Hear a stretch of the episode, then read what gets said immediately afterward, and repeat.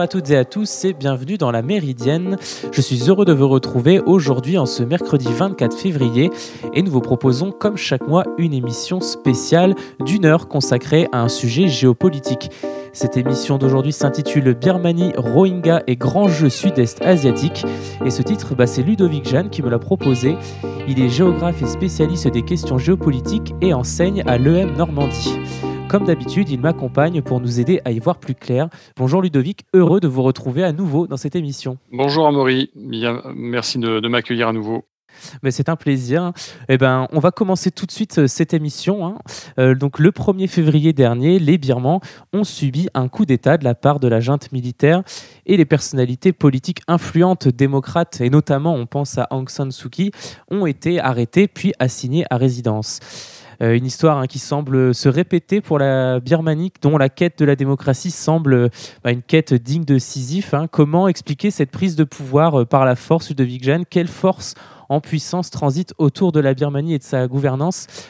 Je vous pose des questions là tout de suite, mais avant de parler du coup d'État en tant que tel, on va peut-être essayer de dresser un portrait hein, de ce pays qui est la Birmanie ou Myanmar. Vous nous direz aussi euh, pourquoi ces deux noms coexistent.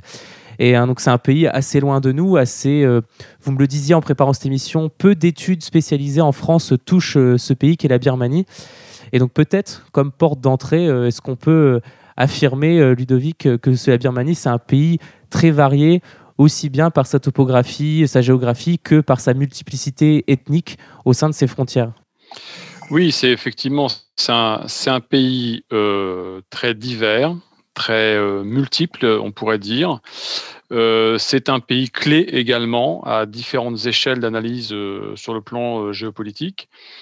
Euh, alors d'abord, on parle effectivement communément en France de Birmanie. Euh, le, nom officiel, c'est Myanmar. Il y a eu tout un mouvement euh, dans l'après-guerre et en fait l'après-décolonisation, après l'indépendance du pays. Il y a eu tout un mouvement de réflexion justement qui résonne assez, étrangement avec l'actualité de ces derniers jours, qui a consisté à interroger des, noms et des toponymes euh, qui avaient été euh, souvent conférés dans le contexte de la colonisation, voire par le colonisateur.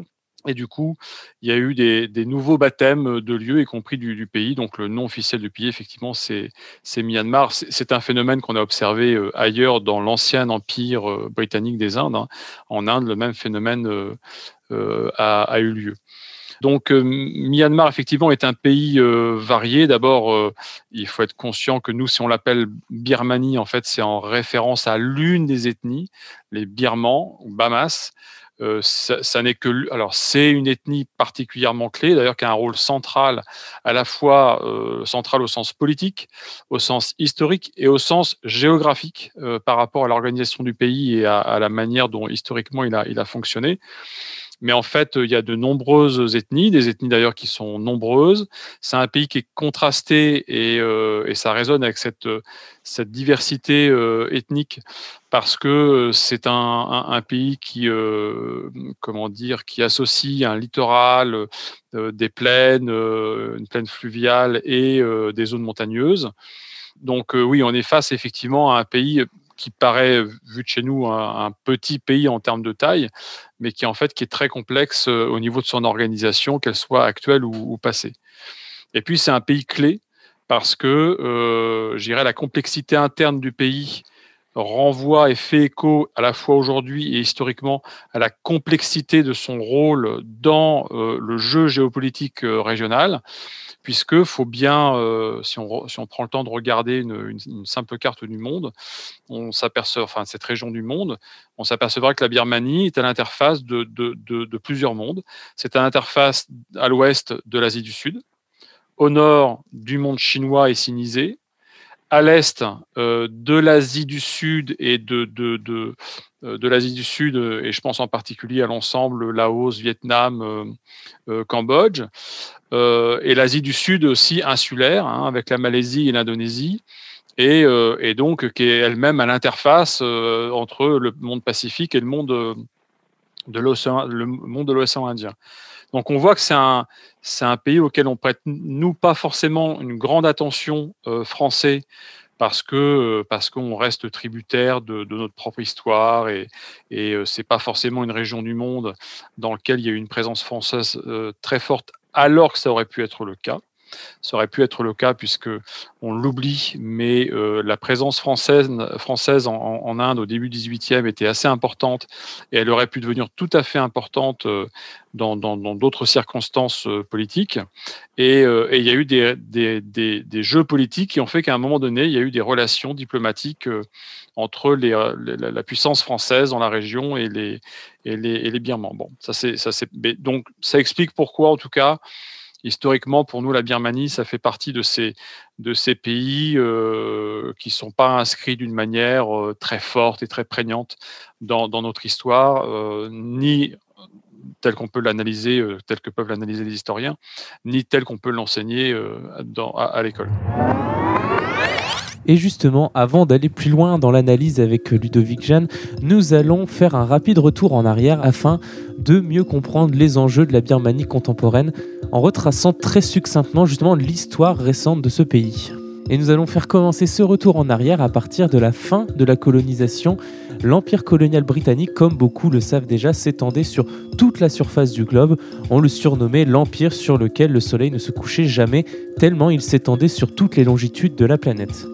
Les Britanniques détenaient l'Inde ainsi qu'une bonne partie de la Birmanie qui fut incorporée à cet empire britannique des Indes en 1885.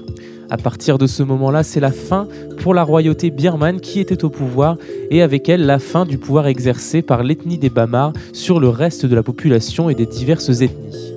Ce n'est qu'en 1937 que la Birmanie se détache de l'Empire des Indes en devenant une colonie britannique à part entière. Dix ans plus tard, en 1947, Aung San, ministre de la guerre birman, est à l'œuvre de la reconquête de son pays en repoussant les Japonais dès la fin de la Seconde Guerre mondiale.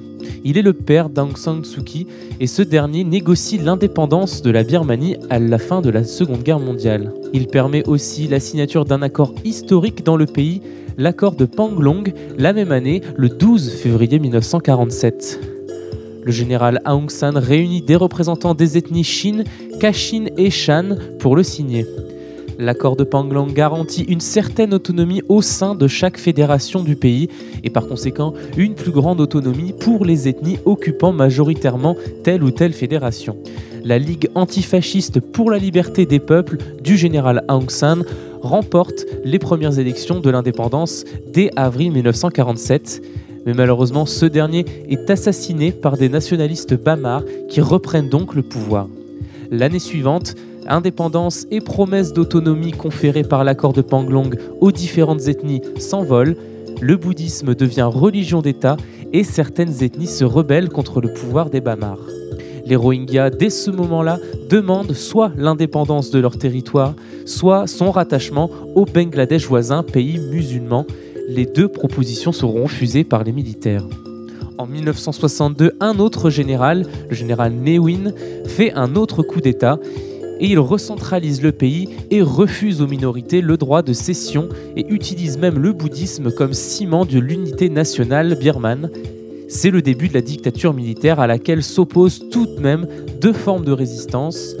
Tout d'abord une résistance armée de la part de certaines minorités ethniques comme les Kachin, les Shan et les Wa. Ces résistances durent jusqu'à très récemment. En 2009, les dernières tentatives d'insurrection ont eu lieu, mais ont toutes été contenues. La stratégie de recentralisation du pays par les militaires permet plus de contrôle sur les territoires à la marge du pays et dans les zones montagneuses difficiles d'accès. L'ancienne capitale Rangoon, qui se trouvait plus au sud, est remplacée par la junte militaire, toujours dans cette idée de recentraliser le pays et de renforcer son contrôle sur tout le territoire eh bien, déplace la capitale du pays à Napidio en 2005, ville située bien plus au centre de la Birmanie. Une autre opposition à la junte militaire existe et c'est l'opposition démocratique. Et elle se fonde surtout autour de la figure de la fille du général Aung San, Aung San Suu Kyi. En 1988, le général Ne Win est renversé et Aung San Suu Kyi fonde la Ligue nationale pour la démocratie, la LND. Deux ans plus tard, la junte militaire concède des élections libres qui donnent 90% des suffrages à la LND. Face à ce plébiscite inédit, la junte militaire prend peur et annule le scrutin et assigne à résidence Aung San Suu Kyi. En 1991, elle est reconnue par l'obtention du prix Nobel de la paix. Quatre ans plus tard, en 1995, elle est libérée, mais sera arrêtée de nouveau par les militaires en 2000. Et ce n'est qu'en 2010 qu'elle sera à nouveau libérée, marquant le début de la politique d'ouverture du régime. Un an plus tard, la junte militaire sera dissoute. La LND et Aung San Suu Kyi entrent au Parlement et le parti est majoritaire, remportant 43 sièges sur 45. Cependant, la Chambre basse reste aux mains des militaires durant cette phase de transition démocratique. Le LND ne représente que 7% des sièges dans cette Chambre basse. En 2016, Aung San Suu Kyi arrive enfin au pouvoir avec un projet de réunification nationale, à l'instar de son père et de son accord de Panglong. Mais les militaires ont toujours une forte influence dans le pays et occupent des postes du pouvoir qui sont très stratégiques, comme les ministères de la Défense. Et pendant ce temps, l'armée continue de porter les Rohingyas comme des boucs émissaires et l'électorat bouddhiste, même celui d'Aung San Suu Kyi, continue donc de les considérer comme des indésirables, des illégitimes. Vous écoutez La Méridienne sur Radio Phoenix. Donc oui, on, le rappelle hein, pour, euh, pour résumer, en gros, la, Birmanie, c'est un carrefour avec euh, pour voisins l'Inde, le Bangladesh, la Chine, le Laos et la Thaïlande. Mais avant de parler voilà, de, de ses voisins et du grand jeu sud-est asiatique dont vous parlez, euh, Ludovic Jeanne, on va peut-être se focaliser, en par revenir sur le pays en tant que tel, la Birmanie. Vous l'avez dit, un pays très varié, multiethnique. On compte plus de 130 ethnies, il, me semble. Pourtant, une, on va dire, il y a une, hégémonie bouddhiste dans, dans ce pays. 90% de la population est bouddhiste. Oui, tout à fait. Mais ça, c'est euh, comment dire, ça, c'est un phénomène que nous, Européens, on peut comprendre. Hein. Euh, c'est-à-dire que historiquement, euh, je dirais, on, peut pas. Je parle dans les siècles passés. Hein, on peut parler évidemment d'une grande diversité ethnique en, Europe. Ça n'a pas empêché l'Europe de se christianiser d'une manière absolument généralisée. Je fais ce parallèle-là. Pourquoi? Parce que euh, quand on dit qu'un pays est bouddhiste, on a l'impression d'avoir euh, d'avoir dit tout ce qu'il fallait faire. Le problème, c'est que le bouddhisme, euh, tout comme le, christianisme, bah, c'est un univers qui est lui-même très diversifié. les bouddhismes, au cours des millénaires, au cours des à peu près 2500 ans qui nous séparent de la prédication de Bouddha, le monde du bouddhisme s'est considérablement diversifié, complexifié. Les types de bouddhisme qui se sont développés en Asie du Sud-Est, euh, Ceylan et Asie du Sud-Est, et les types de bouddhisme qui ont pu se développer euh, dans le monde himalayen, donc je pense en particulier au bouddhisme tibétain, ou encore le bouddhisme qui a pu se développer de manière plus spécifique en Chine et au Japon, qu'on connaît bien en Europe, puisque ça, je fais référence au bouddhisme zen, euh, qui est particulièrement bien connu en Europe, le bouddhisme tibétain aussi. Le bouddhisme, par contre, d'Asie du Sud-Est est beaucoup moins bien connu.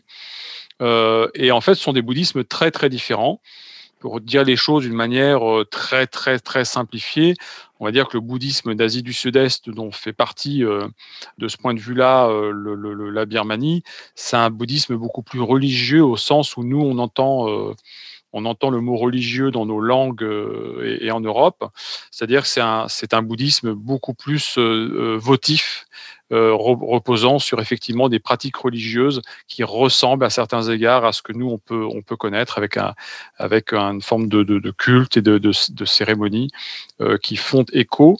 Et c'est un bouddhisme aussi qui est très très ancré euh, dans les territoires et dans les cadres ethniques et, et, politiques. ça nous, nous, ça nous surprend, mais c'est l'une des spécificités du bouddhisme d'Asie du Sud-Est. Euh, également, le, donc la Birmanie, c'est un pays euh, dont la politique peut parfois un peu nous échapper parce que c'est un découpage administratif un peu à la style d'un État fédéral. Donc il y a plusieurs, euh, plusieurs comtés, on va dire, qui peuvent un peu faire une politique un peu détachée parfois du pouvoir central. Malgré tout, pour revenir à la géographie, elle a cette répartition de la population. Donc vous l'avez dit aussi, les, les Birmans, l'ethnie principale, c'est eux qui détiennent, dire, le, pouvoir. Ils représentent 68% de la population et euh, occupent un peu le centre des pays, tandis que ces ethnies euh, plus variées, eux, vont plutôt se, se, retrouver sur les côtes est et ouest du pays, beaucoup plus montagneuses ou des zones de haut plateau. Est-ce que justement cette isolation Est-ce que ça joue aussi dans, dans le traitement peut-être infligé à certaines ethnies? Ou qu'est-ce que ça dit dans, le paysage, cette lecture dans le paysage, qu'est-ce que ça dit du, du pays?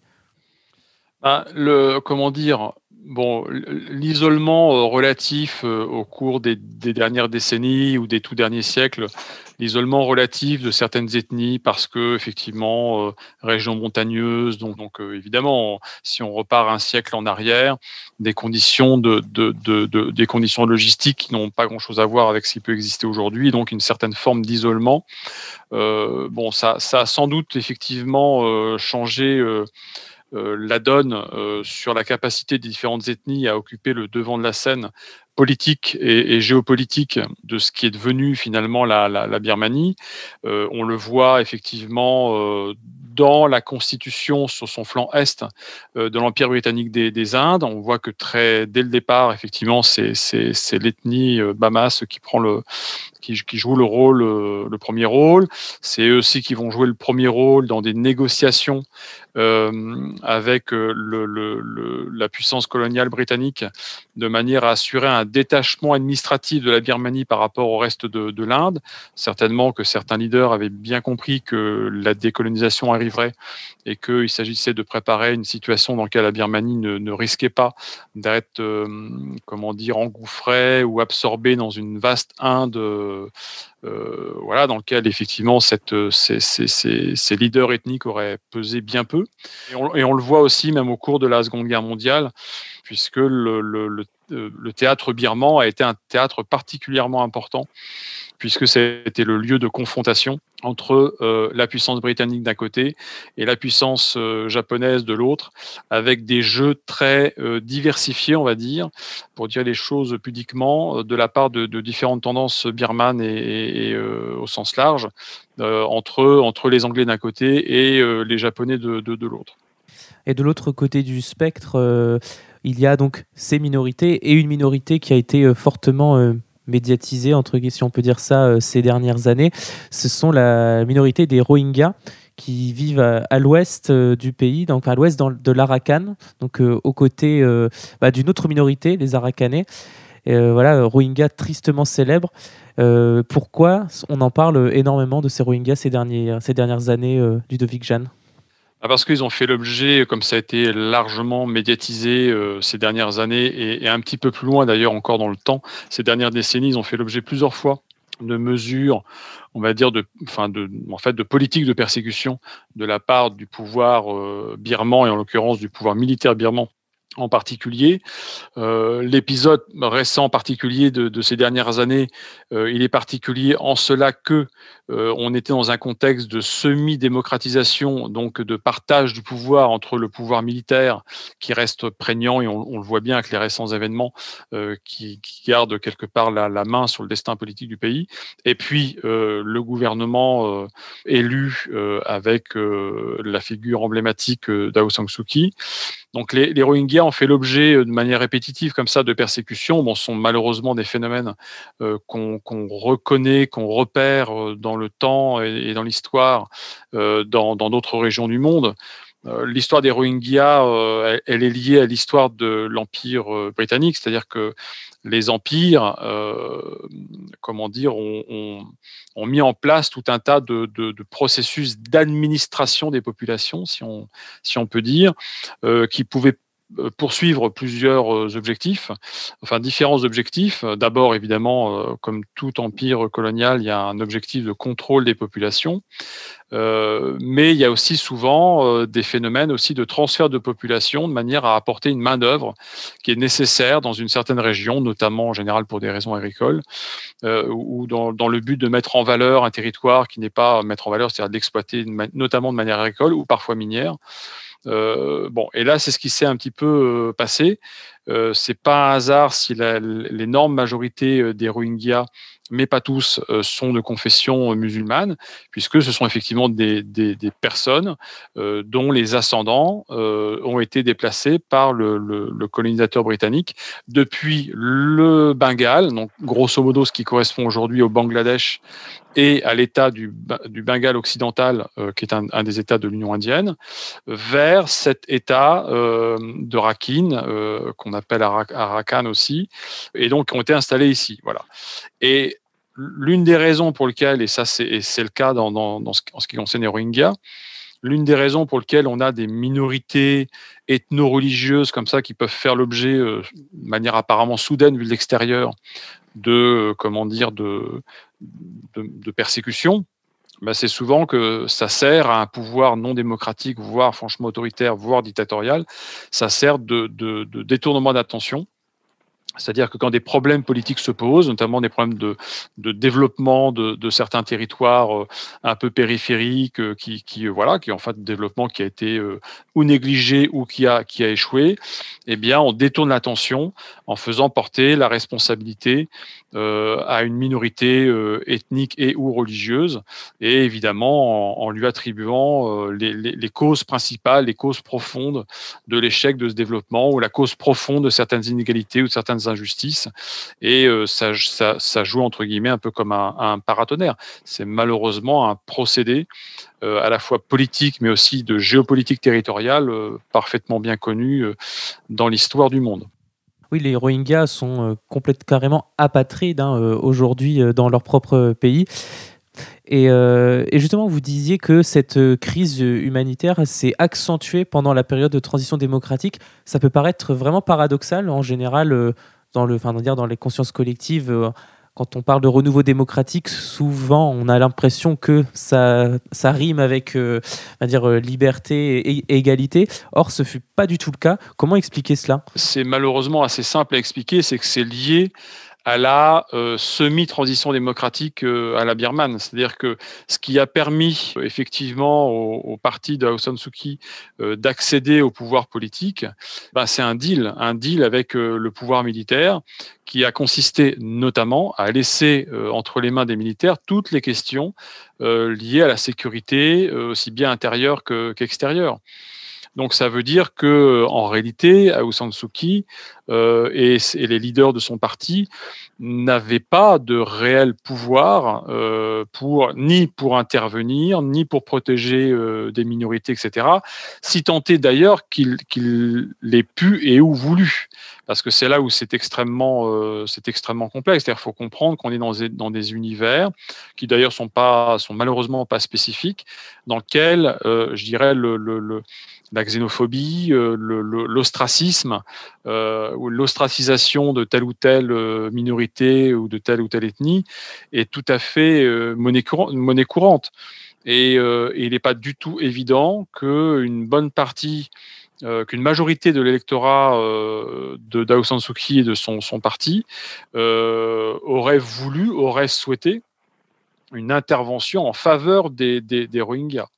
Donc c'est là où la, où, la, position d'Aung San Suu Kyi s'est considérablement euh, fragilisée parce qu'elle s'est retrouvée euh, prise. Euh, alors certains témoins, certains témoins qui le rencontraient prétendent qu'elle elle a été en tout cas dans une forme de déni par rapport à la, situation des Rohingyas mais en tout cas, vu de l'extérieur, on peut considérer qu'elle a été prise entre guillemets entre le marteau et l'enclume. Euh, le marteau euh, du pouvoir militaire, euh, sur lequel il n'y avait pas de moyen de, peser, et, et, pouvoir qui a vraiment la capacité de grosso modo provoquer les troubles qu'ils veulent, où ils veulent, quand ils veulent. Et puis de l'autre, l'enclume de son électorat qui est un électorat euh, nationaliste bamar, bouddhiste, euh, et, dont toute une partie est, foncièrement hostile euh, aux, Rohingyas et, plus largement d'ailleurs aux minorités musulmanes.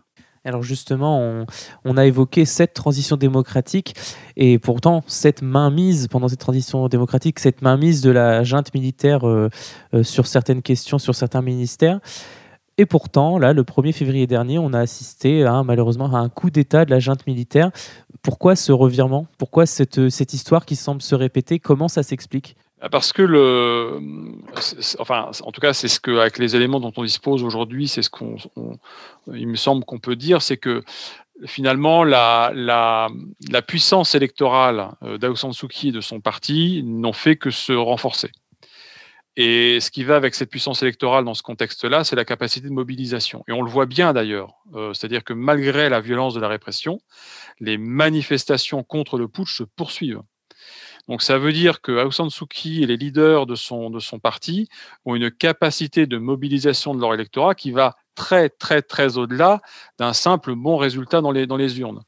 C'est ça, 82% de, des voix aux dernières législatives euh, le 8 novembre dernier pour le parti d'Aung San Suu Kyi Moi, mon analyse dans l'état actuel de, de, de, l'information, c'est que les militaires ont certainement pris peur devant ce, ce, ce, résultat euh, électoral spectaculaire, sans aucun doute leur capacité à se renseigner sur la, capacité de mobilisation effectivement euh, de, cet électorat et de ses soutiens euh, par le, parti d'Aung euh, a, a, sans doute inquiété la haute hiérarchie euh, militaire. Il y a vu là une configuration dans laquelle il y avait un, risque de voir le deal qui a permis la, semi, la transition partielle, la transition démocratique partielle, de voir ce deal donc remis, en cause. Euh, il faut aussi comprendre, mais on va peut-être l'aborder après, qu'il y a aussi des puissances e, extérieures euh, qui voient d'un mauvais œil la remise en cause éventuelle, potentielle, de ce pouvoir des militaires birmans euh, en Birmanie.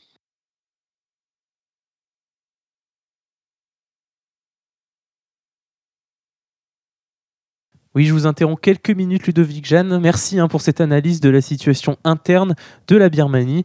Juste après une pause musicale, nous allons agrandir notre focale afin de découvrir quels enjeux internationaux s'imbriquent autour de ce pays et de sa gouvernance. On va écouter Satellite Jockey, le titre c'est Paix sociale. A tout de suite dans la Méridienne spéciale Birmanie, toujours bien sûr en compagnie de Ludovic Jeanne.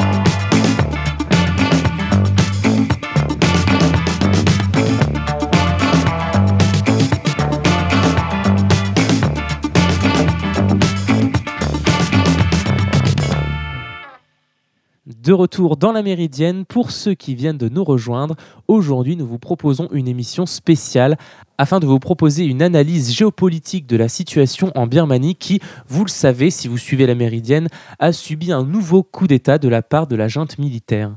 Juste avant la pause, Ludovic Jeanne nous donnait des clés pour comprendre la situation interne du pays Et dans cette seconde partie, eh ben, il va ouvrir le spectre de son regard aux pays frontaliers et nous présentera ce qu'il appelle le grand jeu sud-est asiatique dont la Birmanie est une zone clé. Vous écoutez La Méridienne sur Radio Phoenix. Quels sont ces acteurs justement qui, a priori, seraient pour que, voilà, euh, que le, pays continue d'être dirigé d'une main de fer et d'une main militaire? Euh, en fait, euh, c'est pour ça que j'évoquais tout à l'heure en introduction la situation de la Birmanie à l'interface de plusieurs mondes. on le sait, c'est de notoriété publique et c'est confirmé par tous les, spécialistes. On sait que le principal soutien à la fois euh, politique, mais aussi économique de la junte birmane lorsqu'elle était au pouvoir et, du pouvoir des militaires birmans euh, aujourd'hui, c'est le régime chinois. Euh, et, ça n'a fait que se renforcer évidemment avec au fur et à mesure que la, le pouvoir de Xi Jinping se renforçait en Chine et que sa, sa propre stratégie, sa propre vision de la puissance chinoise se, se concrétisait, se précisait, se concrétisait. Pour les Chinois, la Birmanie est un, est un élément absolument essentiel de leur euh, stratégie géopolitique. Il y a plusieurs raisons à ça. La première et peut-être la principale des, raisons, c'est que la Birmanie est à proximité de l'Inde, comme on l'a évoqué euh, tout à l'heure. Or, les Chinois ont entrepris euh, sur la dernière décennie, un petit peu avant, mais principalement sur la dernière décennie, une espèce de stratégie d'encerclement on, peut l'appeler comme ça, euh, de l'Inde euh, dans son environnement géostratégique immédiat. Euh, c'est tout à fait spectaculaire, c'est tout à fait inquiétant d'ailleurs, parce que l'Inde aujourd'hui n'a pas encore véritablement les moyens de répondre à cette stratégie chinoise, mais elle finira par l'avoir. on le voit sur un plan terrestre d'ailleurs dans, l'Himalaya. Et ça se traduit comment? Bah, Ça se traduit par exemple par une présence chinoise à la fois démographique et militaire extrêmement forte, par exemple au sud de Colombo, au Sri Lanka. Donc, euh, je prends cet exemple-là parce que c'est vraiment c'est quelques encablures, hein, c'est presque quelques brasses de la, côte, indienne. Les Chinois sont également présents à Chittagong au Bangladesh. Ils sont évidemment euh, très présents et comptent, euh, et c'est d'ailleurs leur principal, comment dire, c'est leur, élément de jeu le plus sûr à court, moyen, au moins à court et moyen terme. Ils sont évidemment présents avec la Birmanie. Et puis de l'autre côté, si je puis dire, c'est-à-dire à, l'ouest, il y a cette, cette présence étroite et cette alliance de plus en plus étroite entre la, Chine et le, Pakistan avec d'ailleurs un, un, port et aussi à, la fois civil, commercial et militaire à Gwadar, sur la côte pakistanaise, euh, à, l'ouest, vers la frontière avec, euh, avec l'Iran. Donc on voit qu'il y a une espèce de, de, comment dire, de coquille, de, d'encerclement euh, géostratégique de, de, l'Inde. Et dans un tel dispositif, la Birmanie joue un rôle absolument essentiel parce que elle peut permettre de mettre en place quelque chose d'équivalent à ce qui est déjà en bonne partie en place du côté avec le Pakistan, donc, euh, du côté ouest, à savoir un couloir logistique qui traverse le Pakistan de part en part du nord vers le sud pour atteindre la mer d'Arabie. Ce couloir logistique, il est important au demeurant pour les Chinois parce qu'ils comptent là-dessus pour développer plus aisément et plus rapidement tout l'ouest euh, du, territoire chinois, dont on parle beaucoup aussi ces derniers temps avec la question des, Ouïghours. On, aura peut-être là l'occasion d'une autre, d'une autre émission euh, sur ce sujet-là.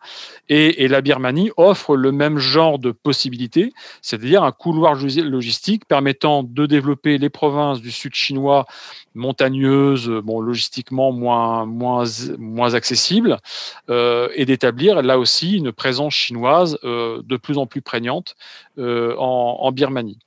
Et on voit que du coup, la Birmanie, dans ce jeu-là, eh bien, elle, est un élément euh, crucial, euh, en tout cas particulièrement prééminent de la stratégie chinoise ça mène forcément à, un effet, c'est qu'il il aura échappé à, personne et à aucun de nos auditeurs que la Chine n'est pas une démocratie, que depuis que Xi Jinping est arrivé au pouvoir, euh, on est passé d'un régime autoritaire à une dictature euh, de plus en plus dure, de manière tout à fait évidente.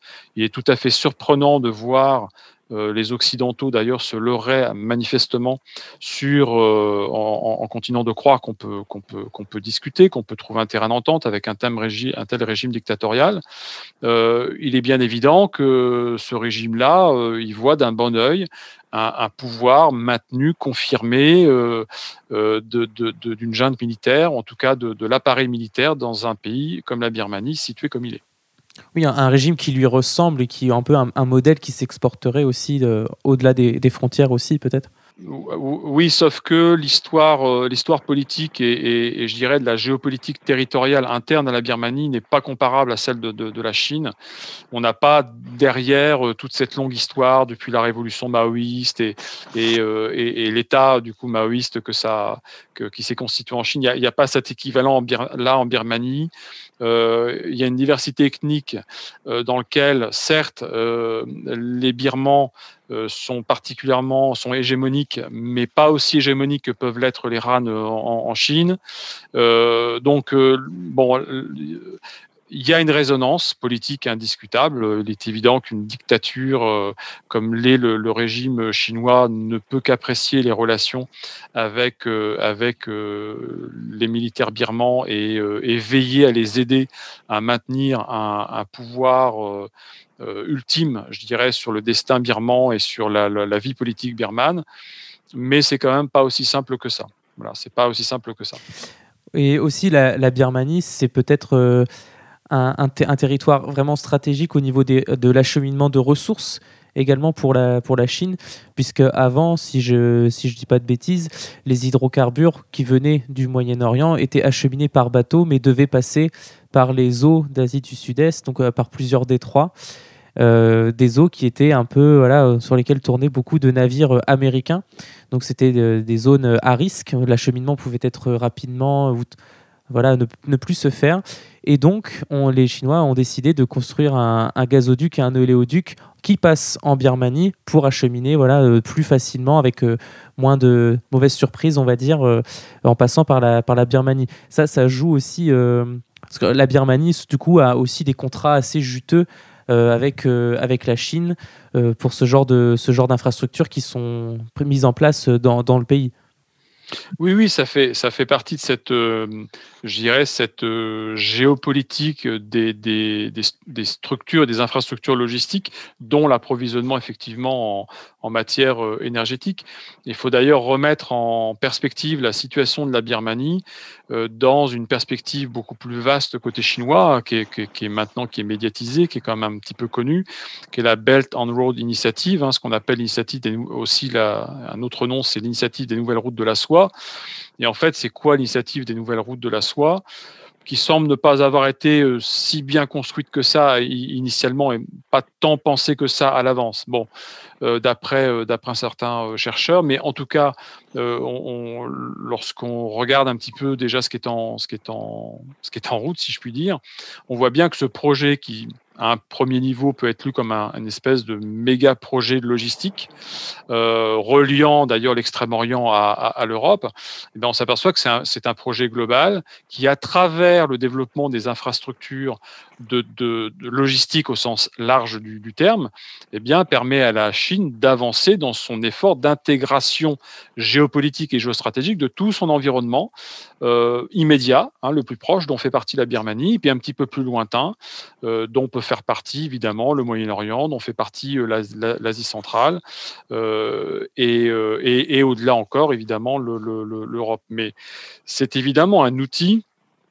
non seulement d'influence euh, géopolitique, mais plus que ça, d'intégration et de construction en fait d'un contrôle géopolitique euh, suffisant, de manière à ce que tous ces, différents pays dont fait partie la Birmanie, euh, que je leur évolution reste favorable aux intérêts de la Chine.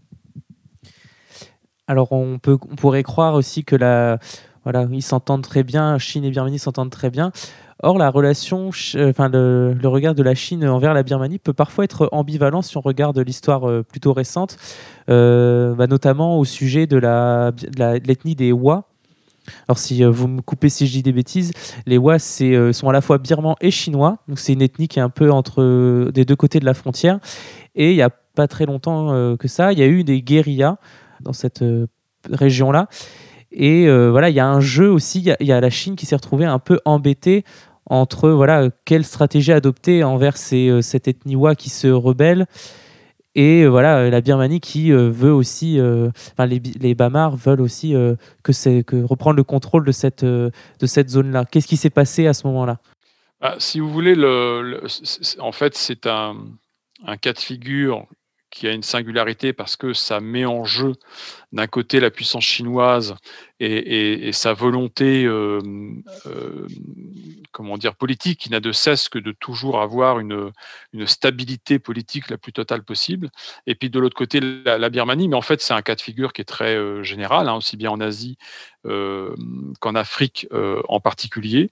On trouverait certainement aussi des cas en Amérique, à savoir que évidemment les frontières des États euh, hérité d'un mouvement historique qui est assez récent finalement dans l'histoire de l'humanité, hein, qu'on peut faire remonter au XVIIIe siècle, même plutôt au XVIIe, de cette tendance qui consiste à fixer des, des, frontières bien précises, bien délimitées, et, en particulier à partir du moment où on était capable de tracer des cartes précises, c'est quelque chose d'assez récent dans l'histoire de l'humanité, et euh, ça a eu un phénomène, un, un phénomène d'accélération, d'une part sous l'effet des entreprises coloniales des puissances, de plusieurs puissances européennes, et ensuite ça, je dirais, sa décompensation presque dans la décolonisation. Le résultat des courses, c'est que, euh, que ce soit en, en, Asie, euh, dans plusieurs zones d'Asie, ou que ce soit en Afrique, les frontières des États en tant qu'entité reconnue par la communauté internationale et euh, la réalité des territoires de vie de groupes qui se, qui se vivent et se reconnaissent comme des, comme des ethnies voilà, homogènes, bah, ces deux géographies-là ne correspondent pas. Et donc là, on retrouve évidemment, alors surtout en plus dans des, dans des zones de, haute montagne, de relative haute montagne, c'est, ça, ça, complique encore plus le contrôle. Après tout, c'est quelque chose d'assez comparable aussi à ce qu'on rencontre en Afrique en plein milieu du Sahara. Aller, aller contrôler une frontière en plein milieu du Sahara, euh, on en entend là aussi régulièrement parler dans nos, médias aujourd'hui euh, avec le, cas de Barkhane que nous évoquions lors de notre dernière euh, émission. c'est, là aussi, ça reste encore largement une vue de, une vue de l'esprit. Donc forcément, lorsque des ethnies se retrouvent comme ça de part et d'autre d'une frontière, comme c'est ici le, cas euh, sur la frontière sino-birmane, eh bien, ce que l'un fait a des conséquences sur ce qui se passe sur le territoire de l'autre. Voilà. Et, les deux parties prenantes, en l'occurrence euh, l'État birman et l'État chinois, peuvent ponctuellement ne pas être tout à fait d'accord sur euh, ce qu'il faut faire. D'autant plus que, encore une fois, les, Chinois, que ce soit euh, enfin, assez souvent ces temps-ci par la force, mais le régime chinois n'a de cesse que de, que de créer des situations dans lesquelles il y a effectivement euh, aucun risque de, de, de comment dire d'éruption de, de, manifestations, de mouvements euh, armés, de résistance, de rébellion, et en plus dans des territoires comme, qui restent difficiles d'accès et, de, et de contrôle, euh, les Chinois veulent pas en entendre parler. Et nous en parlions tout à l'heure, hein, l'Inde, autres grands acteurs euh, de la région, l'Inde, elle a vraiment perdu le, le, duel, on va dire, contre la Chine pour dans cette région qu'est la Birmanie? Alors, c'est difficile à dire a priori, on, est tenté de répondre plutôt oui, euh, en tout cas sur le court terme. Euh, on est plutôt tenté de répondre oui. Euh, sur le, moyen et le long terme, c'est plus difficile. On voit, bien que les, Indiens ont, pris conscience du danger que ça a représenté. Les stratégies chinoises qui pour certaines sont quand même déjà relativement anciennes. Euh, c'est comme ça que, par exemple, ils ont créé une, organisation ad hoc, hein, qui est l'organisation, euh, l'initiative du, Golfe du Bengale. Quand on regarde la, carte, ça c'est intéressant parce que c'est une espèce d'organisation qui est la, soudure, en fin de compte, entre l'Asie du Sud-Est, avec son organisation représentative qui est l'ASEAN, et euh, l'Asie du Sud, et donc l'autre organisation de coopération qui est le SARC. Donc on voit bien que les, Indiens euh, ont des stratégies diplomatiques pour euh, effectivement euh, maintenir une, enfin avoir des outils qui leur permettent de maintenir une certaine influence dans la région, voire à terme de la, renforcer. Mais on va dire que les, les pouvoirs indiens, depuis une trentaine d'années, n'ont pas compris suffisamment vite et suffisamment tôt le sens de la stratégie chinoise et les éléments qui avaient pu être, être posés ici ou là depuis parfois assez longtemps, depuis en fait les derniers temps du pouvoir de Deng Xiaoping par exemple. Alors on va changer un petit peu de sujet, mais à mon avis, tout en restant à, cette échelle voilà, euh, de cette région du monde. en 2011, la Birmanie, c'est le deuxième producteur d'opium mondial une production qui part un peu partout dans, la région et c'est aussi un des premiers producteurs de méthamphétamine du pays. donc beaucoup va en Thaïlande. Hein. Est-ce que cet élément est anecdotique ou ça dit beaucoup de choses sur ce qu'est la Birmanie, puisqu'on a quand même un pouvoir qui plus que tolère cette production, va peut-être même jusque la, euh, faire en sorte que ça se, ça se propage bien. Qu'est-ce que ça dit sur ce pays, sur cette, cette ressource-là? Ça montre que, que très probablement l'armée est un État dans l'État. C'est-à-dire que on ne peut pas d'un côté euh, déplorer et observer que euh, l'armée et les officiers les plus élevés dans la hiérarchie militaire birmane ont une espèce de, de, de, de pouvoir euh, omnipotent euh, qui les amène à faire et à défaire les, les temps de la vie politique euh, birmane, et, et, croire que euh, quelque activité criminelle que ce soit, qu'elle puisse se déployer durablement sur le territoire sans qu'il y ait l'assentiment de ce pouvoir militaire.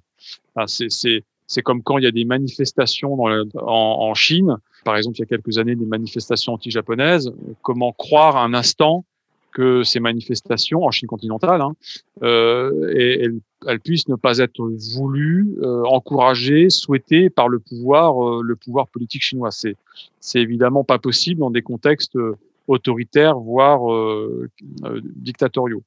Donc, une fois qu'on, a recontextualisé les choses, on peut facilement avancer l'hypothèse que toute cette économie criminelle et officieuse elle a évidemment l'avantage considérable de fournir des, fonds et des subsides euh, considérables. Alors, sinon à l'armée en tant qu'institution, ce qui est certainement pas le cas, mais au moins à certains membres de l'armée euh, qui leur permettent effectivement d'avoir les ressources financières propres à, leur permettre de maintenir le pouvoir de l'armée sur le pays, en tout cas à y aider ça exclut évidemment pas et, à coup sûr les procédés ou les, processus d'enrichissement personnel ou de famille ou de, ou coterie euh, dans, cet univers, euh, dans cet univers militaire.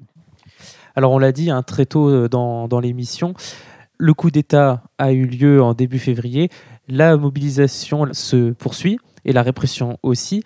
Selon vous, Ludovic Jeanne, c'est quoi l'avenir proche et plus ou moins lointain de la Birmanie? C'est très difficile à dire parce que, euh, d'un côté, les généraux birmans peuvent compter sur un soutien indéfectible euh, de la Chine et en particulier un soutien indéfectible euh, au sein du Conseil de sécurité. Je vous rappelle que déjà par le passé, ce sont les Chinois qui ont posé leur veto à, à des résolutions du Conseil de sécurité de l'ONU contre la junte birmane. Donc de ce côté-là, il y, a, un soutien dont il n'y a aucune raison de croire qu'il puisse se fragiliser, s'alléger. Se... C'est aussi ça qui a, euh, qu'on a, qu'il n'y a pas de punition contre, on va dire, euh, la junte militaire birmane quand vis-à-vis des Rohingyas et du traitement qui leur est infligé. Oui, tout à fait. Oui, oui tout à fait. C'est, euh, à partir du moment, mais bon, ça c'est vrai d'autres, c'est vrai dans l'autre sens. Hein, c'est-à-dire qu'à partir du moment où l'une des grandes puissances qui siègent au Conseil de sécurité, notamment les membres permanents, en l'occurrence a des intérêts vitaux de quelque nature qu'il soit à protéger un régime, eh bien, ce régime euh, peut, poursuivre comme, euh, comme bon lui semble. Euh, et là, c'est effectivement c'est le cas des, généraux birmans qui ont un soutien, en tout cas sur le court et le moyen terme, moi qui me paraît devoir être indéfectible de la part des, Chinois.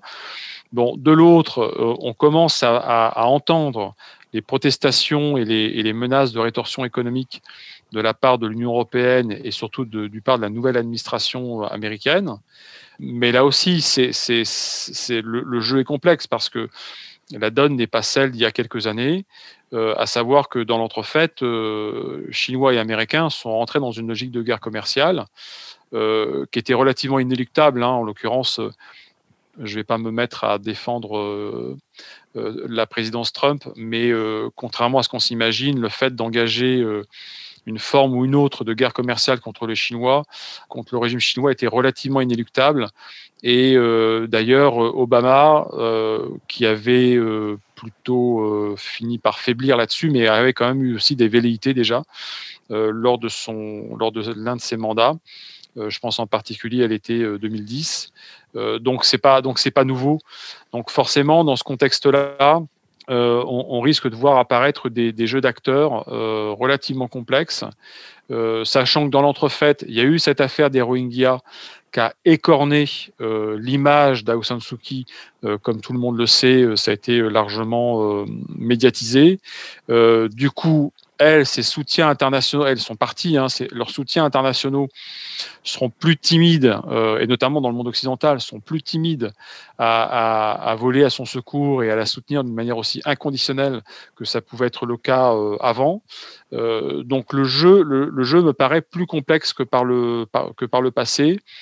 Je ne pense pas que les militaires euh, vont euh, revenir en arrière euh, facilement. Le risque, évidemment, c'est un bain de sang. Est-ce que, est que la capacité de mobilisation du parti d'Aung Suu Kyi est telle que ça peut contraindre les militaires birmans à un compromis avec le parti d'Aung San Suu Kyi Ce sont les prochaines semaines qui vont nous le dire.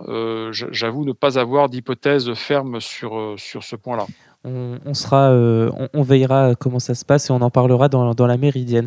Est-ce que, euh, Ludovic Jeanne, vous avez un mot pour conclure en, deux minutes sur cette question, sur ce pays euh, qu'est la Birmanie et sur, son, voilà, sur ce que ça représente, ces, luttes et sur et voilà, ces, luttes inter voisins de cette région également, comme vous en avez parlé, je pense à, l'Inde et la Chine.